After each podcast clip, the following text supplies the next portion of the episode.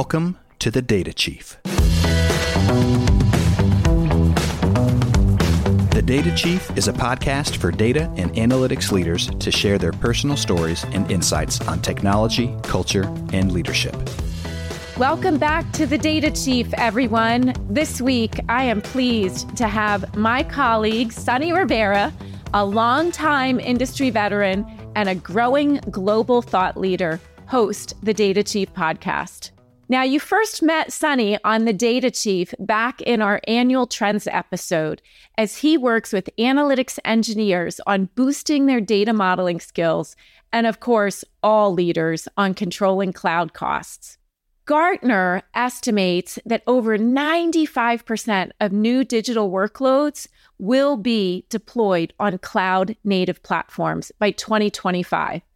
That is up from a meager 30% just a few years ago in 2021. This rise of cloud is great for agility and faster time to market. But if you're not careful, it can also blow your tech budgets. This is a problem that Sunny has been tackling and focusing for at least a decade now when cloud first became a thing in the data space.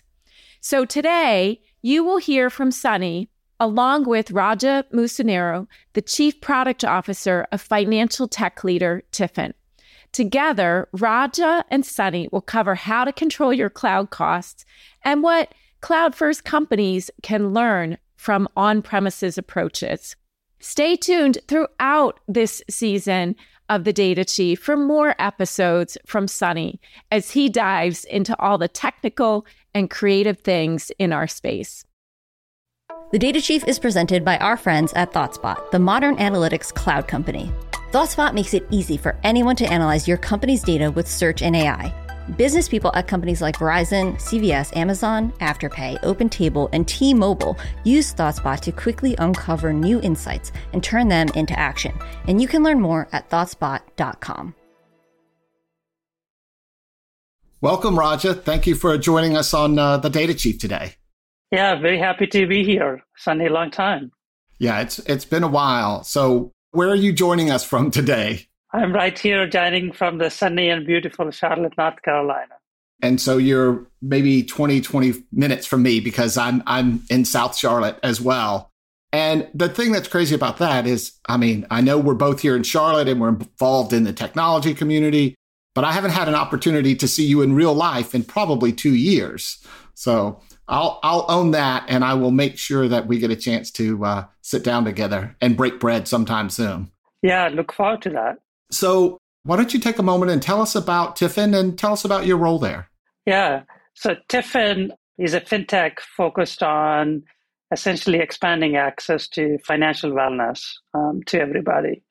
We believe that financial freedom can only come from investing, and our mission is to make investing essentially a more powerful driver of financial well being for everybody. Every individual we think is unique, and AI based personalization can match investors to the right kind of financial advice and investments necessary to meet whatever their wealth goals might be.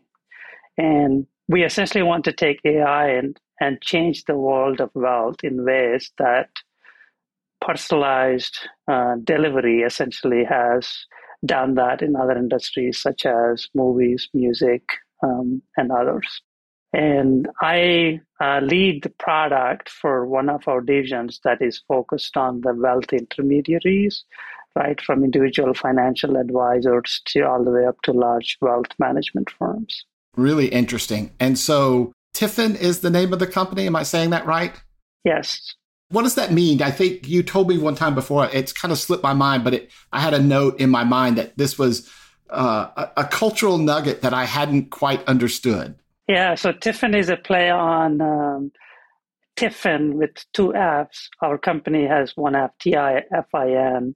Tiffin is think of it as like a, a bento box of Indian breakfast or snack items. So TIFIN started oh, okay. almost three and a half, four years ago as a venture studio where the organization incubated uh, several ideas, tested them quickly, and invested in the ones that found traction and grew them rapidly. So it's kind of this concept of a venture studio with a bunch of different things, all focused around still around that um, personalized uh, wealth management, if you will, and that's where it, it got its name. Interesting. So I am, uh, well, of course, I know you because you and I have worked together years ago. Uh, you and I were worked together at uh, AAA. Um, but I'm, I'm looking at your LinkedIn profile and you've got a bit of an interesting journey to TIFIN. You were at uh, another company called uh, Amicus before that. I think you've spent some time at, at, at Sony. Um, but with, with Amicus, how did you get to TIFIN? And can you tell us there, there's something interesting about Amicus? I know I'd like our, our listeners to hear. Yeah, excellent question, Sunny. About three years ago, I joined a startup called Amicus.io here, right here in Charlotte.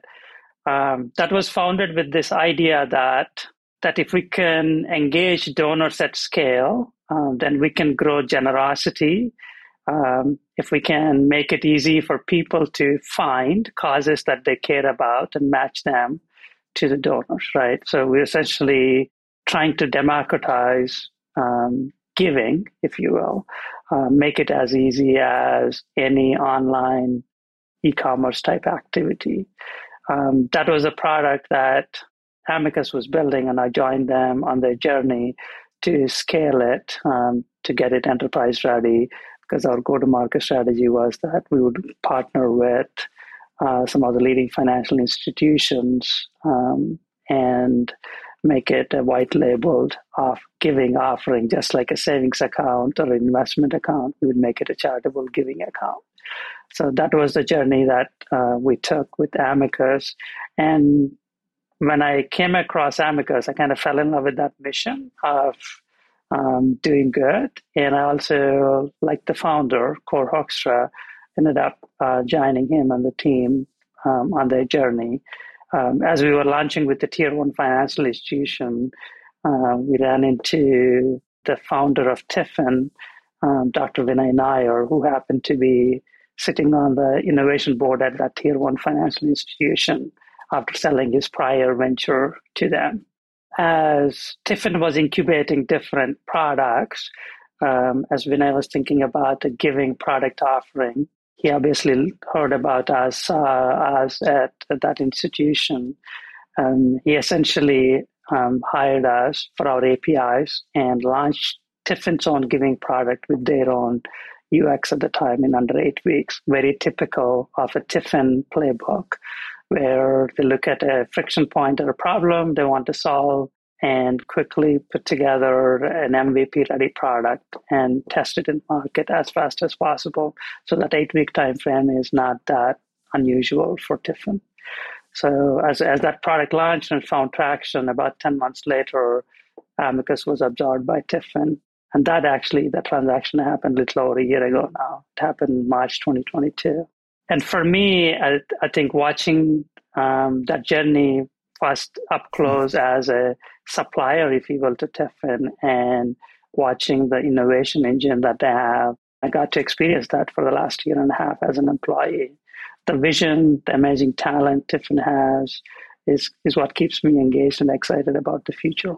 So there's a lot to unpack in, in what you just said there. One of the things that uh, I love that you said was you fell in love with um, their mission um, and the, the whole giving side of the world. But I, I have a feeling that you were in love with that uh, long before you joined Amicus, and that maybe it aligned with with how you see the world. You've been involved in uh, mentoring. You've been a mentor to me, so I really appreciate that. You're involved in uh, giving back in the tech community here in the Carolinas and, and a part of SIM and membership there. And you kind of have a special story as to, to what brought that on. Do you mind sharing that with us today?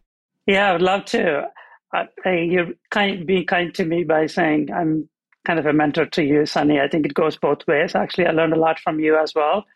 Uh, for me, I think uh, mine is a very unlikely success story, if you will. Um, I, I, grew up in a small village in India in a family that did nothing but farming for generations. My generation was kind of the first one to venture beyond the farm and try something different. Uh, in my case, luckily for me, my parents decided early on that I was not fit for or built for the hard labor on the farm. So they sent me to school, the best education that's available in the area. As I went to school, that actually took me on a journey away from school for the most part because the village where I grew up, there was only elementary school.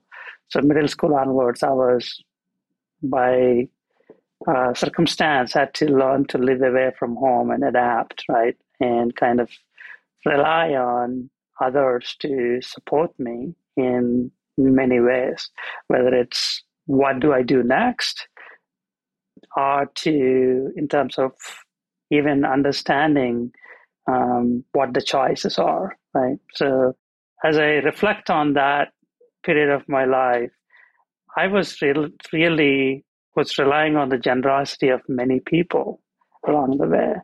In some cases, could be students, distant relatives, cousins, could be um, strangers, right? You know the saying that says it takes a village. It couldn't be truer in my case. It's really unfathomable that when I was growing up in, in that part of the world where the answers to basic questions that you would take a kid growing up now, even in even in India now or here, were not there, right? So I think for somebody to get that kind of guidance and mentoring made an impression on me. And I think um, as I grew older, to your point earlier, I wanted to do a little bit of that giving back, right? And I think that kind of drives some of what I do now, both at work and even outside of work. Um, and that's my way of kind of paying it forward, mm. if you will. And anyway, going back to my school, right? So I was good at math somehow. I don't know how. But then I actually got to a point where I used to actually teach my own classmates because I, I knew how to solve some problems that they were struggling with. So and over time, people saw that and saw that as a strength and somehow got exposed to coding um, through my college. And I loved it. And, and those days, if you get your hands on and a PC, that was like winning a lottery, right? Because access to tech again was was very rare. Um, so, and again, I find myself that I've incredibly lucky that I was able to get those opportunities along the way. And and that love eventually led me to a career in technology. As I finished my education, I ended up joining a tech firm in India, worked for them for a few years before migrating to US. It's an amazing story and it's really inspiring. So uh, I think about that often, uh, Raja. So you do have an interesting role at at TIFIN. You came in as a CTO and you're now the the chief product officer. Um, so that kind of gives you a unique perspective on technology, data, and products crossing from the technology side uh, into the business side. Can you tell us what that uh, kind of what your role, how you perceive um, managing IT, managing products, and of course, one of the things we're here to talk about is FinOps and managing cost controls and optimizing cost. Yeah, so I think my start in technology actually was initially in uh, what used to be called business process reengineering. I'm dating myself, right? This was a time when um, people were essentially reimagining offline analog business operations to a world of uh, computers and technology. So because of that grounding, I was kind of at the intersection of that, understanding the customer problem, business problem, and applying technology to solve for it. So I think that continued for me throughout my career, where you always start with the problem you're trying to solve before you get into the weeds of the solution or technology. When even when I moved from that to later into data warehousing, business intelligence, software development, that kind of stuck with me that you needed to understand the problem you're solving before you apply solutions, right? And throughout my career, I was at my best when I had direct line of sight to customers and customers and was using technology as a means to drive value to, to the customers, right?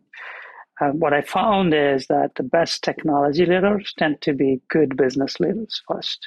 They obviously have a deep understanding of the technology domain, right?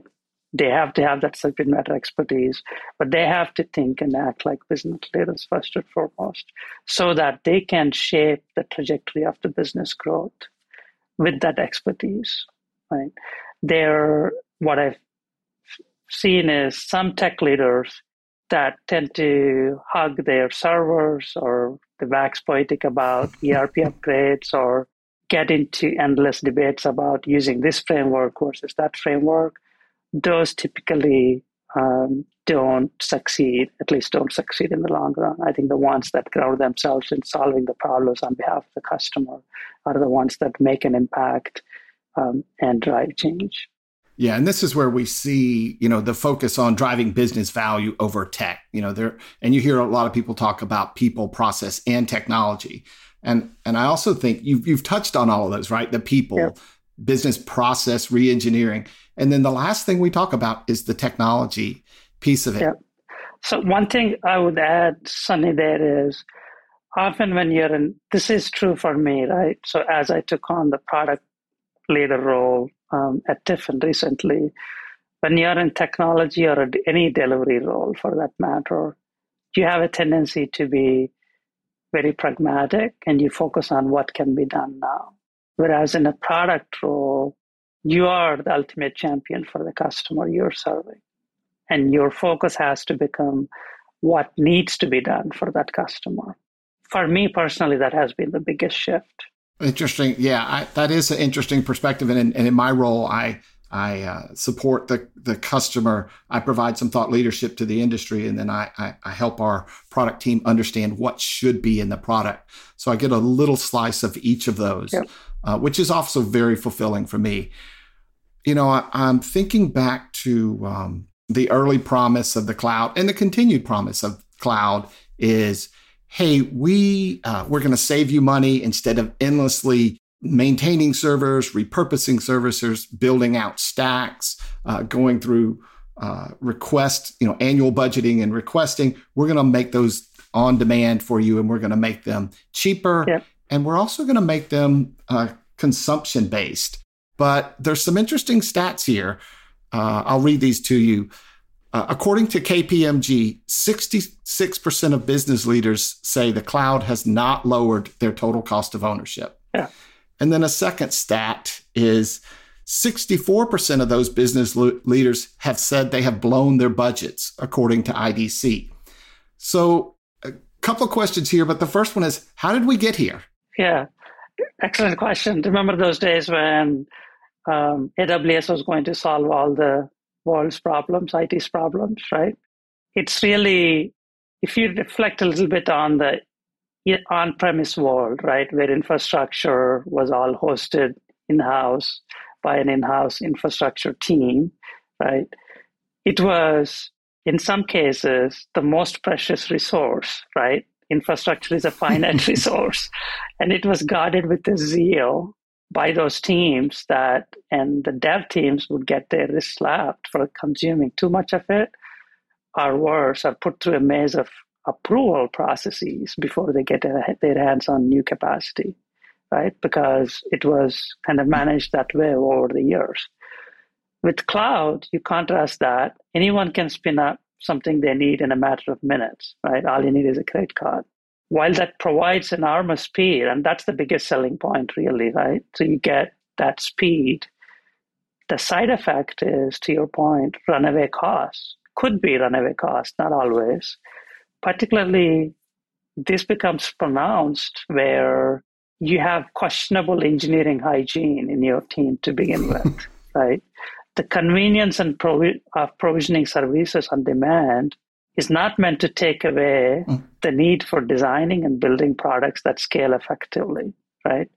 So it's not, it's never a substitute. It is, you're optimized for speed, but you still have to do the basic work of understanding your usage patterns and whether what you're building and designing is going to meet those needs or not. I think that's where the biggest surprises tend to come from because teams typically jump into this without thinking those through uh, appropriately.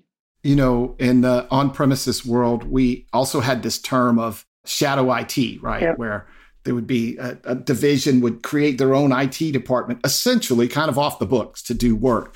But with cloud, it's changed into consumption creep. What, what you know, but to me, they're the same thing. We've just taken that yep. Shadow IT and we've moved it to the cloud, right? Yep. And now your consumption is going up and up and up. Yeah, once the meter starts running, it keeps running, right? That's right.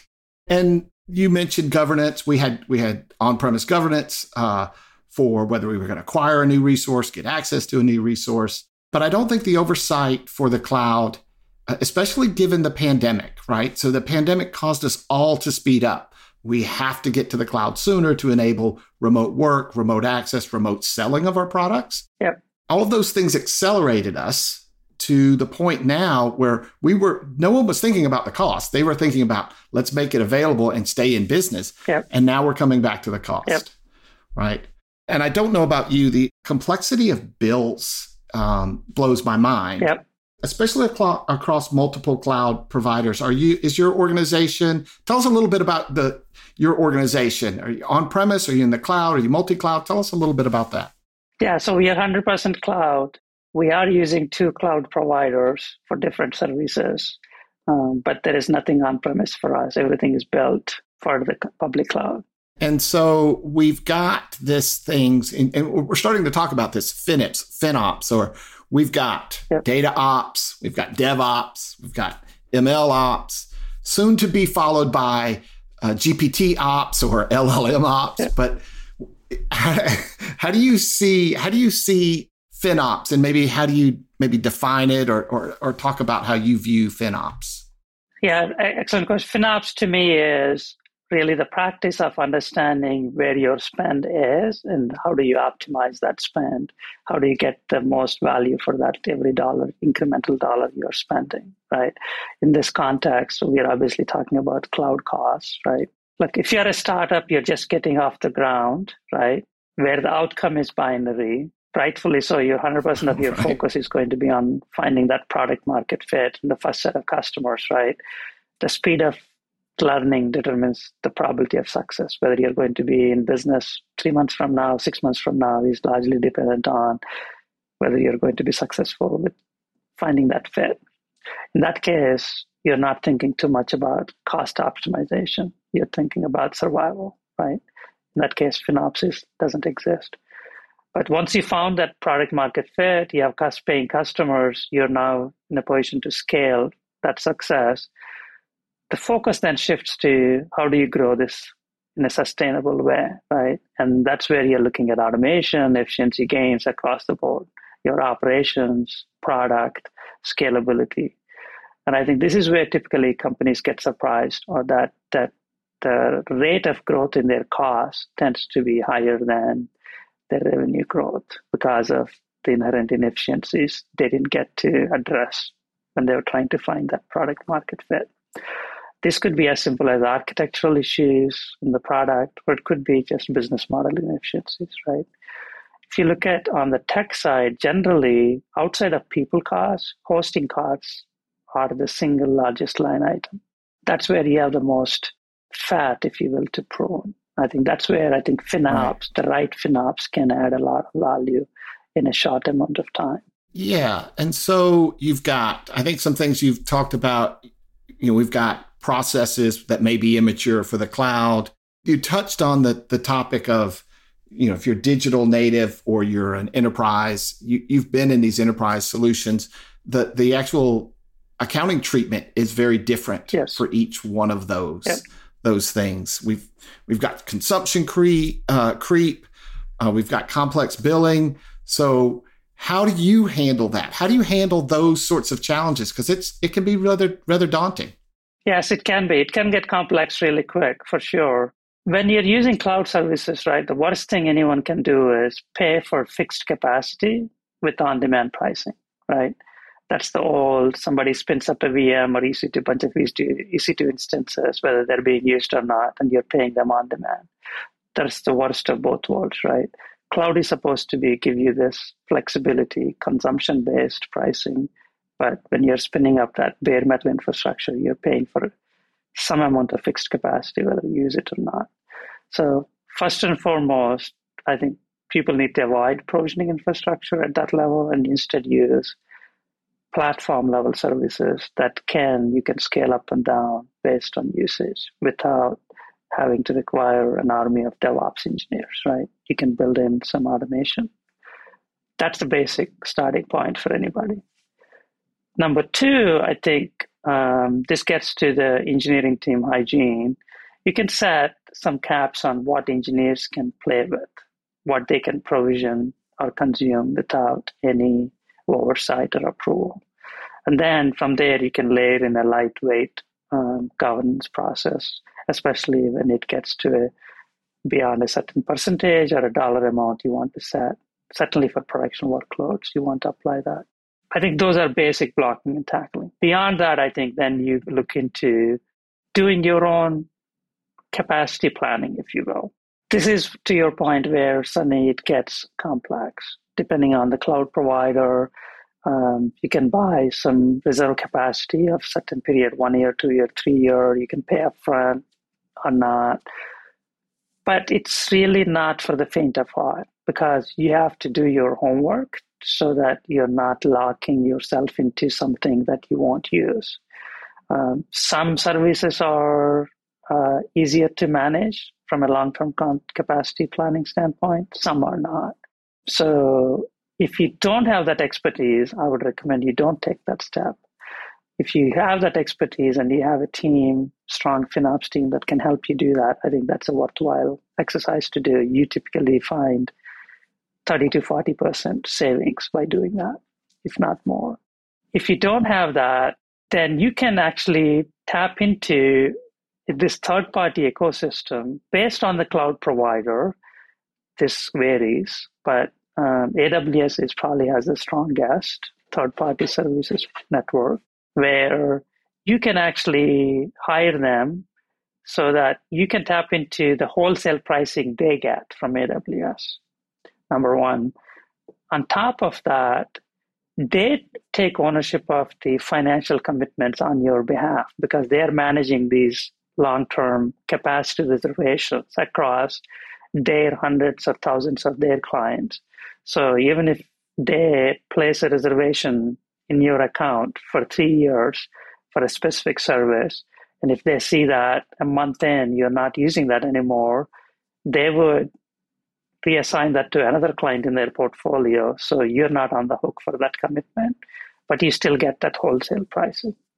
They do take a cut of that for themselves for doing right. that service on a dynamic basis. So I would recommend that service for anybody that has a meaningful workload anywhere. And TIFIN actually does this, by the way.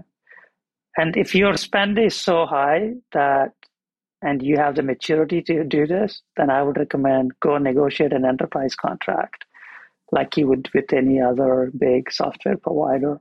But then again, that depends on where you are in your journey and how mature your team is.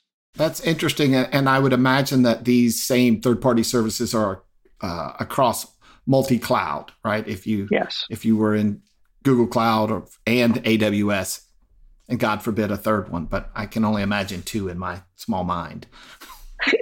yes, absolutely. It's, you know, there is this old saying that um, there are only two things that are certain in life death and taxes. I would say for, uh, for those of us in the tech industry, there is a third one, multi cloud. I think it's inevitable. okay, well, that, that may be another show, but I do know that we do have to manage the cost uh, and, and try to optimize our cost yeah. uh, around multi cloud. Yeah. One of the things that I see, because I talk to companies uh, in the industry uh, a good bit, and of course, a lot of folks are dealing with this. But the thing I see often is folks jump straight to optimization do you have some thoughts around how to begin? If you, you know, if I, let's just take the case of, which this actually happened to me, by the way. You know, I get a call from the CFO that says, Sunny, it's on a Saturday morning. Sunny, what the hell is going on? You know, we just blew our budget by tens of thousands of dollars uh, this week or this month. How do you get started in that space? Best practice is always to set up some alerting, right, on any variance from your spend, right? Any deviation from the normal workload. I think that goes a long way. I, I know what you mean, right? A, a simple runaway process could blow your budget for the month or for the quarter for that matter, right? So yeah. I think it's very important to understand and pay close attention to how that usage trends are happening um, and have the mechanism to be able to alert you as an early warning system when things are going off track. We at TIFIN, we have now this discipline where I get an alert on a weekly basis that kind of summarizes. So does the leadership team actually at the tech level. Basically, that says these services are trending this way, these services are trending this way, and these have breached this threshold from a variance standpoint.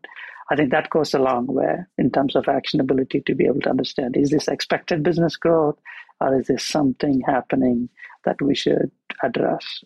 So I think that that's very important because the meter is not not going to stop running, right? So you have to you have to understand right. what you're using. And and it only takes a quick search of Twitter or, or the internet to find some runaway cost.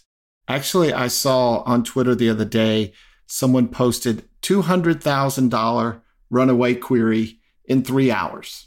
Yeah incredible. So great advice to, you know, put some guardrails around there, put some alerting in there.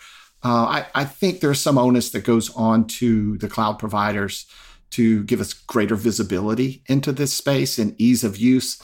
I think they've caught it. They've begun to catch up, but early on, it was a black box and you know very little alerting. Buyer beware. Yeah. You know, if you do something not so smart, you could end up with a big bill. And oh, by the way, we're not going to give you a discount. You used it you're going to own it. Yep. So one other thing uh, I, I, I wanted to talk to you about FinOps. It's the um, it's top of mind for just about every CDO, every CIO uh, out there, and you know it's happening whether you're running your business in the cloud, whether you're you know whether you're on premise and you've got this hybrid mode. So it's happening all throughout uh, the industry from CIOs, CDOs, CTOs, CFOs that are all trying to understand this um, and yet continue to have uh, an impact on their business, a positive impact. So, what are you thinking about when you're balancing speed to market, revenue generation, uh, and uh, cloud cost or or FinOps? What are you thinking about as you manage those? Yeah, so at TIFIN, we have one process value and only one, and that is impact through innovation at speed. What we mean by that is that we have to deliver something of high impact to users every week and learn from it. So our unit of work is one week, right? So every week we have we measure our success on what have we created for our users in terms of impact and what have we learned from it and iterate essentially because we we think that the speed of learning is the ultimate risk mitigator from a business standpoint so we are ruthless in eliminating or minimizing anything that stands in the way of that learning and that speed and in fact we don't actually spend a lot of time on strategy or planning um, and we think of, about the business one quarter at a time. That gives us focus on what's in front of us immediate that we need to execute well on. And we just go and execute and learn, right? And we can't do that without empowering everybody on the team to make the best decisions they could with the limited contacts they get in that fast moving world and give people the safety net of failing, but learning from that those failures, right? So we used the OKR framework. If you recall, Sunny, we were using that where we were there as well. But there we were kind of using it, but not really, right? It was more of a reporting. Right. Here it is really to drive alignment and execution efficiency. And we don't have virtually any bureaucracy in terms of governance, those kinds of things. It's all about providing clarity through OKRs and execution and learning from that execution as fast as we can with minimal amount of resources possible. Same goes for cost optimization, right? What what is it we want to solve on a week to week basis and just execute against that? We are not thinking here is what we want to do six months from now, four months from now, a year from now. We are what is immediate in front of us. How do we make a difference?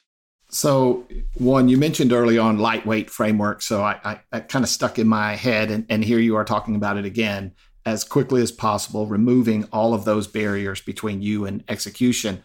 You know, in the data world, we talk about building data driven organizations, we talk about data fluency, getting uh, business users to understand what data is out there and how to use it.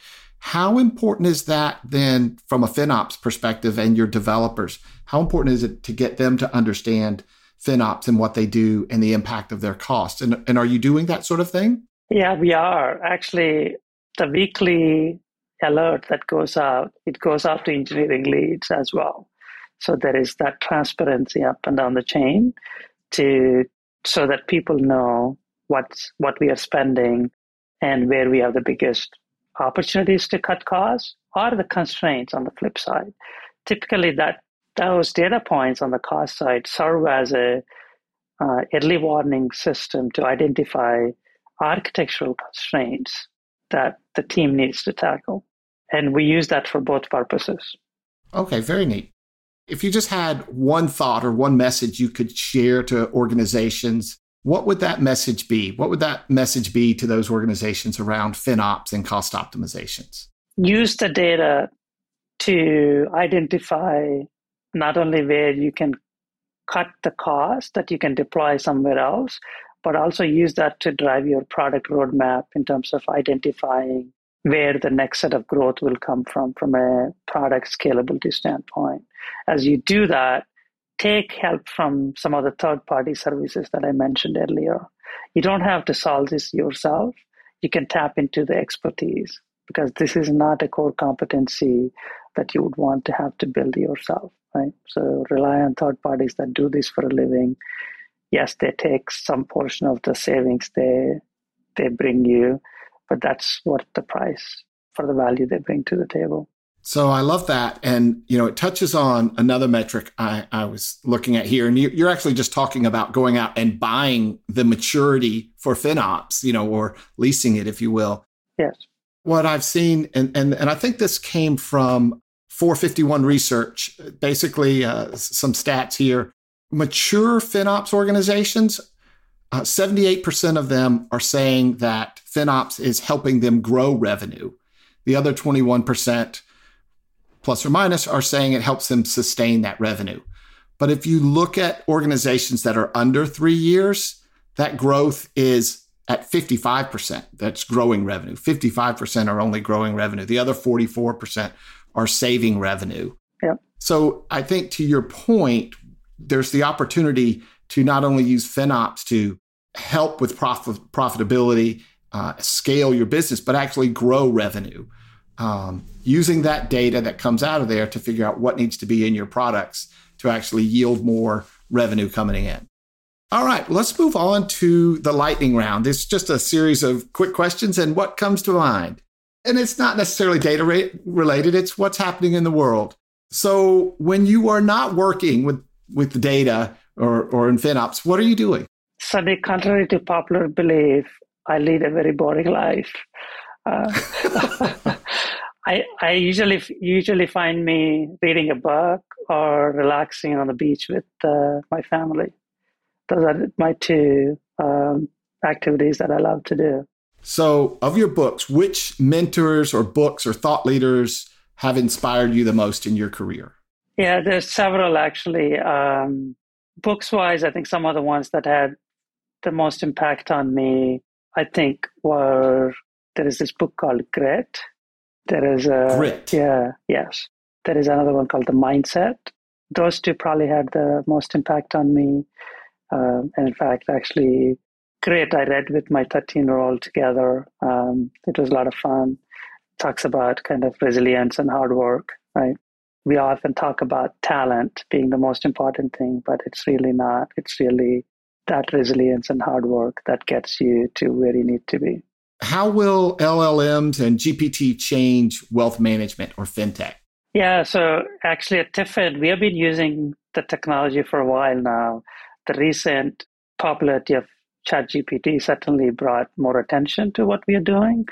Uh, but I, I personally believe that wealth management as an industry will be changed in the much the same way the personalization has changed entertainment, right? The way we consume content, whether it's Netflix or other type services, and uh, essentially tailoring investment advice and solutions based on people's wants, desires, personality, risk appetite, etc.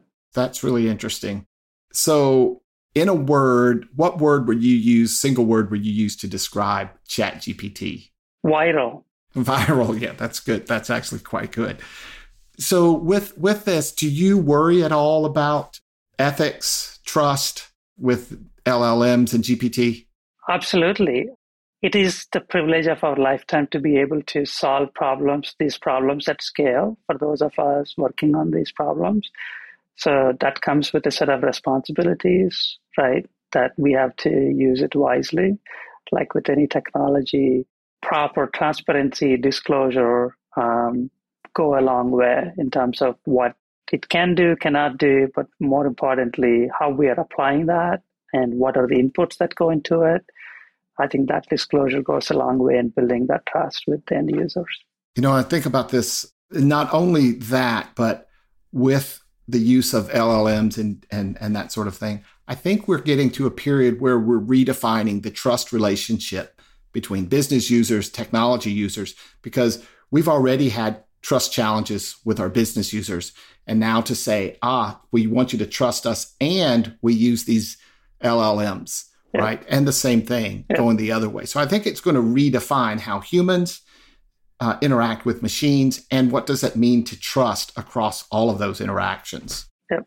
One other, can you name a moment in your career when you realized it was a time for a change and, and what you did with it? Yeah, I, I think the this was uh, around the time I joined Amicus, actually, Sunny.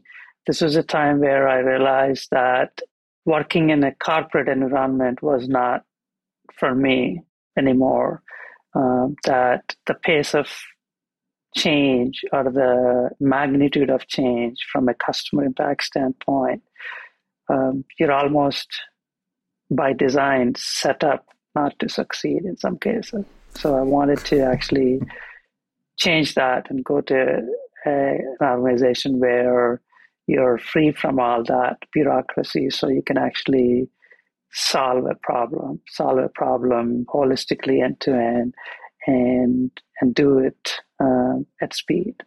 Uh, I think to me that was one change. The second was the type of problems that you want to solve, right?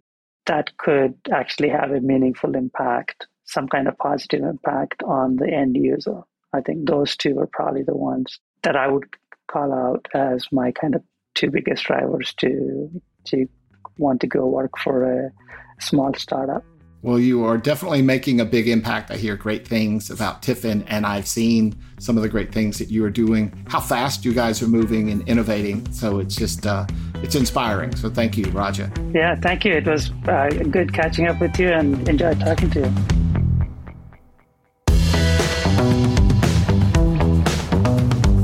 Thank you for tuning in to another episode of The Data Chief. To learn more about today's guest, recommend a future guest, or hear more of the show, head over to thedatachief.com. If you have questions for Cindy or comments about the episode, give her a shout by dropping your thoughts on LinkedIn and tagging Cindy Howson. And if you haven't already, be sure to subscribe, rate, and review the show.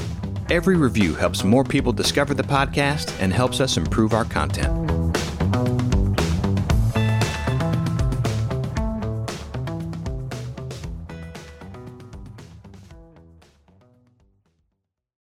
The Data Chief is presented by our friends at ThoughtSpot, the modern analytics cloud company. ThoughtSpot makes it easy for anyone to analyze your company's data with search and AI. Business people at companies like Verizon, CVS, Amazon, Afterpay, OpenTable, and T Mobile use ThoughtSpot to quickly uncover new insights and turn them into action. And you can learn more at ThoughtSpot.com.